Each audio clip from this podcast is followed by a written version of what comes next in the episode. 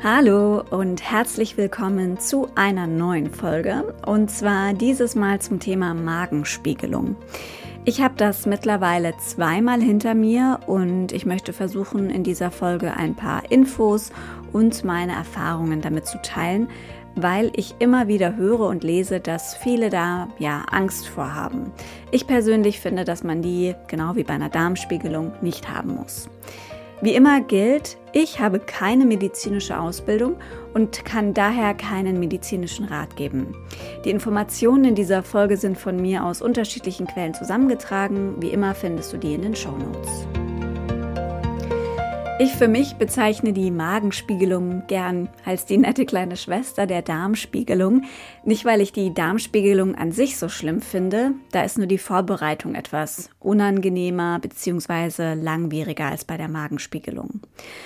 Eine Magenspiegelung wird zum Beispiel gemacht, wenn der Patient Probleme beim Schlucken hat, ein chronischer Husten besteht, bei dem es den Verdacht gibt, dass die Ursache im Magen liegen könnte, jemand länger unter Appetitlosigkeit oder Übelkeit mit oder ohne Erbrechen leidet oder unter starkem Gewichtsverlust, genauso wie wenn anhaltende Magenschmerzen bestehen, wenn Blut erbrochen wird, wenn der Verdacht auf eine Entzündung der Magenschleimhaut besteht oder der Speiseröhre, zum Beispiel auch durch Reflux, wenn ein Magentumor vermutet wird oder Geschwüre im Verdauungstrakt, wenn der Arzt Gewebeproben oder Abstriche entnehmen will und natürlich auch, wenn ein Fremdkörper aus dem Magen entfernt werden muss.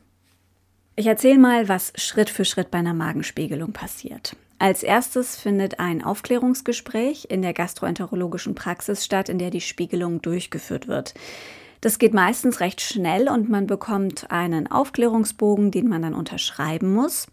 Auf diesem Bogen steht normalerweise, was eine Magenspiegelung ist, was man bei der Vorbereitung beachten muss, was bei der Spiegelung an sich gemacht wird. Und da steht dann zum Beispiel auch drin, dass man jemanden braucht, der einen wegen der Sedierung abholt.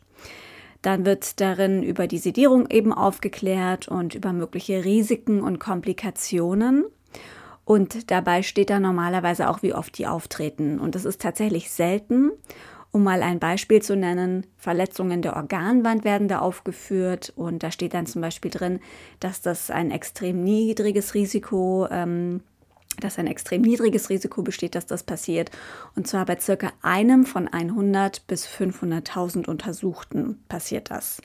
Es ist also wirklich selten, dass es zu ernsthaften Komplikationen kommt. Generell gilt die Magenspiegelung als ein sehr schonendes Verfahren. Und selten kommt es vor oder kann es vorkommen, dass Patienten danach Schmerzen haben. Ich hatte das zum Beispiel bei beiden Spiegelungen gar nicht.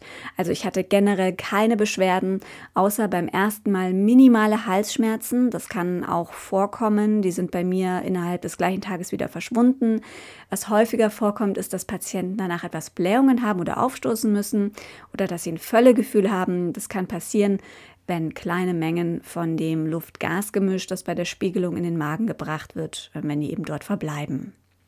Dann muss man auf diesem Bogen eben noch einige Fragen beantworten. Die Antworten benötigt der Arzt dann auch, um gewisse Risiken abschätzen zu können.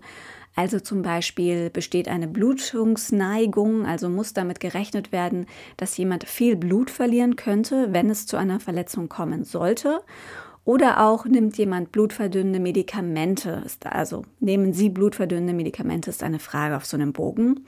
Eben aus dem gleichen Grund, also falls es zu kleinen Verletzungen kommt, muss der Arzt das natürlich wissen. Allergien werden abgefragt, zum Beispiel auf Latex, wegen der Handschuhe, auf Schläuche eben auch.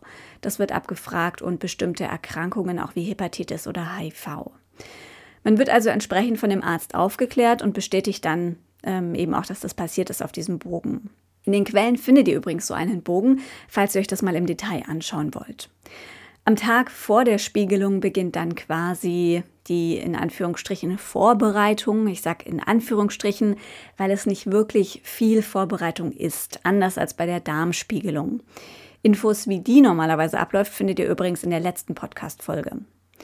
Für die Magenspiegelung ist es wichtig, dass ihr nüchtern seid. Der Magen muss nämlich leer sein, damit der Arzt was sieht und es nicht zum Erbrechen kommt. Nüchtern sein bedeutet, ihr dürft nach 20 Uhr am Vortag nichts mehr essen, beziehungsweise mindestens acht Stunden vor der Spiegelung ähm, nicht mehr. Das steht aber auch auf diesem Zettel, den man vom Arzt bekommt. Die Spiegelungen finden normalerweise früh morgens statt. Es ist also nicht so schwer, nüchtern zu bleiben, finde ich persönlich. Mein Gastroenterologe rät beim letzten Essen auch nur was Leichtes zu essen und nichts Schwerverdauliches mehr und auch die Menge sollte nicht zu groß sein. Wasser darf man noch bis zu vier Stunden vor der Spiegelung trinken, aber danach auch das nicht mehr und das gleiche gilt auch für Medikamente. Raucher sollten außerdem ab dem Abend vor der Spiegelung keine Zigarette mehr rauchen, weil Nikotin die Magensaftproduktion anregt und das dem Arzt die Sicht erschweren kann.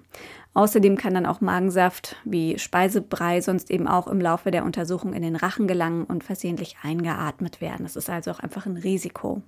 Ich habe es am Spiegelungstag immer so gemacht, dass ich mich habe bringen lassen. Einen Abholer braucht man auf jeden Fall, wenn man eine Sedierung bekommt. Hinkommen kann man aber theoretisch auch alleine. Wenn man dann dran ist, wird man erstmal in den Raum gebeten, in dem die Magenspiegelung stattfindet. Daran steht unter anderem eine Liege, auf die legt man sich und bekommt dann eben erstmal die Sedierung. Bei Magenspiegelungen wird normalerweise das Narkotikum Propofol gegeben. Das sorgt dafür, dass man während der endoskopischen Untersuchung schläft, aber selbstständig weiteratmet. Propofol ist ein kurzwirksames Schlafmedikament. Das bekommt man intravenös und die Wirkung kommt sehr schnell, klingt aber auch sehr schnell wieder ab. Man ist also während der Untersuchung in einer Art Dämmerschlaf. Das ist also keine Vollnarkose. Ich persönlich fand es immer sehr angenehm.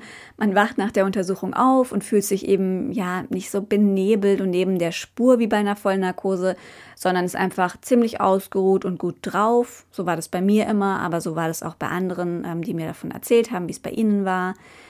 Aber man darf danach eben einige Stunden zum Beispiel kein Auto fahren oder auch ähm, keine gefährlichen Maschinen bedienen. Man muss sich also gegebenenfalls freinehmen und vor allem braucht man jemanden, der einen abholt. Was theoretisch bei einer Magenspiegelung auch möglich ist, ist eine rein lokale Betäubung.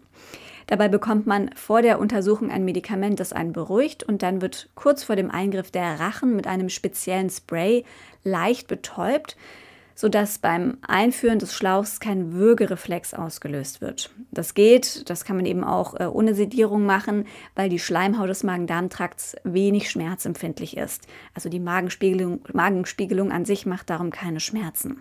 Unter Vollnarkose werden Magenspiegelungen nur ganz selten durchgeführt. Gründe wären zum Beispiel, dass ein Patient extrem große Angst vor dem Eingriff hat oder auch bei längeren oder komplizierteren Magenspiegelungen oder medizinischen Notfallsituationen kann eine Vollnarkose eingesetzt werden. Man liegt also auf dieser Liege und bekommt diese Sedierung. Und während der gesamten Prozedur wird der Kreislauf des Patienten mit einem Oximeter überwacht. Da kriegt man so ein kleines Teil auf den Finger gesteckt, das Pulsfrequenz und den Sauerstoffgehalt im Blut misst. Damit wissen dann eben alle, die an der Spiegelung beteiligt sind, ähm, immer, wie es dem Patienten geht und können im Notfall alle notwendigen Maßnahmen sofort durchführen. Bei der Magenspiegelung liegt man auf der linken Seite. So kann der Arzt ähm, den Weg in den Magen mit dem Gastroskop leichter finden und ihn besser einsehen. Damit das Gastroskop nicht aus Versehen durch die Zähne beschädigt wird bei der Spiegelung oder umgekehrt, bekommt man einen Plastikschutz in den Mund. Das ist so eine Art Beißring und durch den führt der Arzt dann das Gastroskop, sobald die äh, Sedierung wirkt.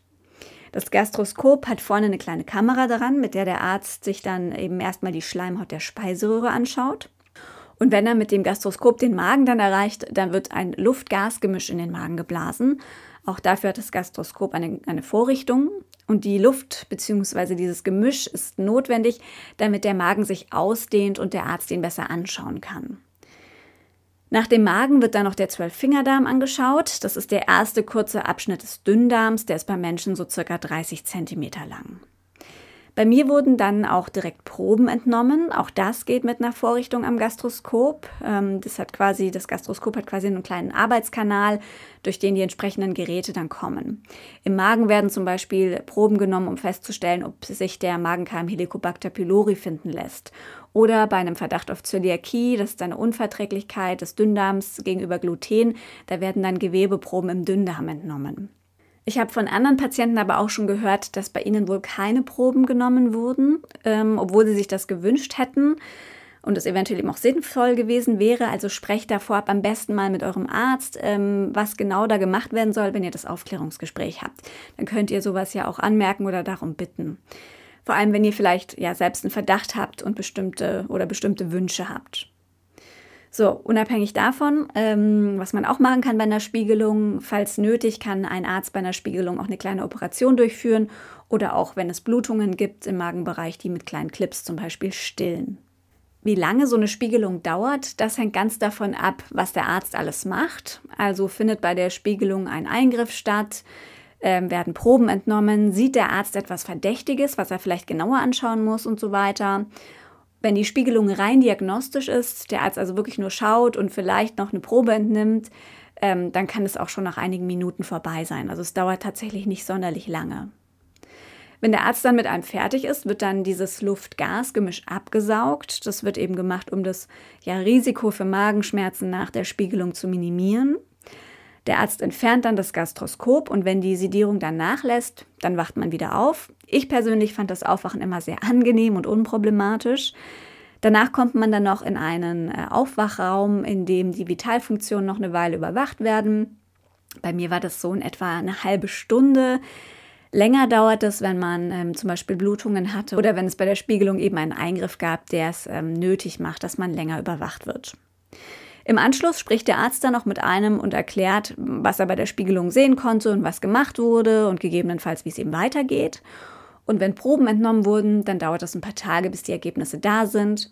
Den Befund schickt der Gastroenterologe dann normalerweise an den Hausarzt. Ihr könnt euch den aber auch immer direkt geben lassen, ähm, dass der also wirklich auch direkt an euch geht und nicht nur an den Hausarzt. Ich mache das persönlich mittlerweile immer, weil ich ganz gerne einfach selber genau Bescheid weiß und meine Unterlagen da zusammen habe.